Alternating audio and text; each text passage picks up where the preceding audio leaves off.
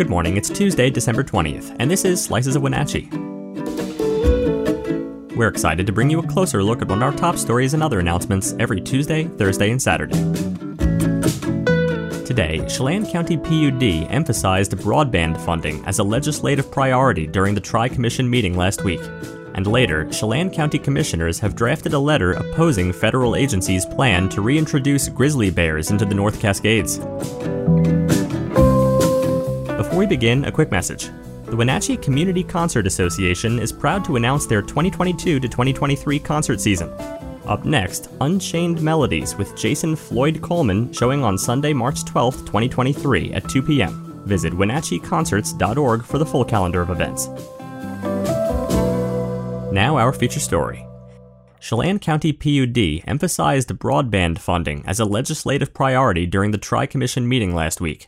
The P U D is projected to meet its goals to expand fiber internet to eighty-five percent of the county by twenty twenty-six and is advocating for state and federal funds to push beyond the set percentage goal. Currently, seventy-nine percent of the county has access to fiber internet, according to Bob Shane, P U D Fiber and Telecommunications Managing Director. Shane explained that they're now looking for any funding opportunities that might come through, like various federal programs administered through the state broadband office. He said these programs come with requirements that they have to be very aware of in terms of regulatory requirements and financial requirements. Prior to reaching for federal and state funding, funds from the Public Power Benefit Program will cushion fiber expansion costs. The program, a source of funds for community-driven projects, will cover the expansion to eighty-five percent of the county. According to a P U D press release, in twenty twenty, P U D commissioners funneled two million dollars through the program to expedite the network expansion timeline. Shane wrote in an email that twelve hundred homes will receive access earlier than originally planned.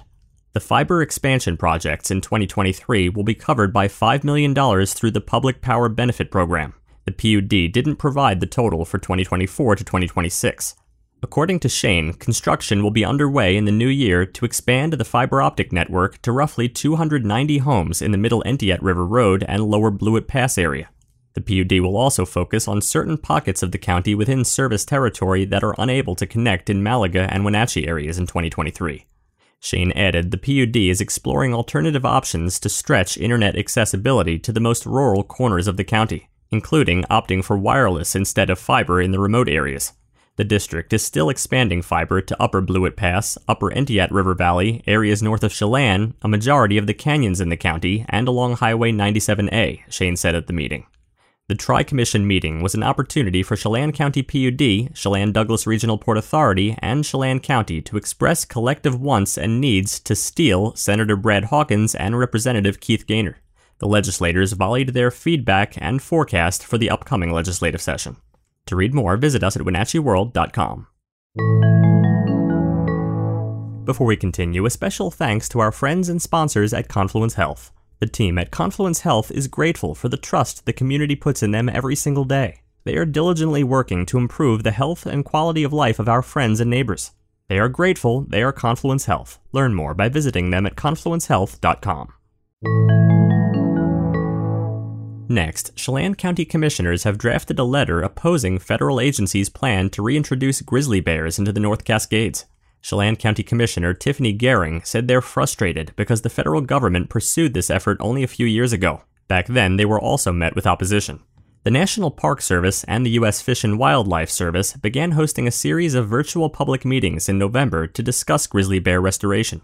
The two federal agencies plan to initiate an environmental impact statement to evaluate their options in reintroducing grizzly bears, according to a Chelan County news release. Since twenty twenty, the Park Service has continued to study reintroduction in the North Cascades and believes it is feasible. But the commissioners, Gehring, Kevin Overbay, and Bob Bugert, collectively submitted a letter to Don Stryker, Superintendent for North Cascades National Park Service Complex. The letter explained they have previously provided extensive comments opposing grizzly bear reintroduction into our local communities. It also stated they continue to oppose grizzly bear reintroduction given the likely negative impacts to public safety, economic development, recreational opportunities, and the overall livelihood of our rural communities. The commissioners also wrote that federal agencies have largely failed to address any of the county's concerns, as well as failing to coordinate and consult with the local communities. They cited state law that states, quote, grizzly bears shall not be transplanted or introduced into the state. The same law also states that, quote, the Commission shall protect grizzly bears and develop management programs on publicly owned lands that will encourage the natural regeneration of grizzly bears in areas with suitable habitat. The commissioners have asked Stryker to suspend the current efforts toward grizzly reintroduction to discuss the county's concerns. To stay up to date on this story, visit us at Wenatchee World dot com. Thanks for listening. For more information on all the stories you heard today, visit us at Wenatchee World dot com. The Wenatchee World has been engaging, informing, and inspiring North Central Washington communities since nineteen oh five. We encourage you to subscribe today to keep your heart and mind connected to what matters most in North Central Washington. Thank you for starting your morning with us, and don't forget to tune in again on Thursday.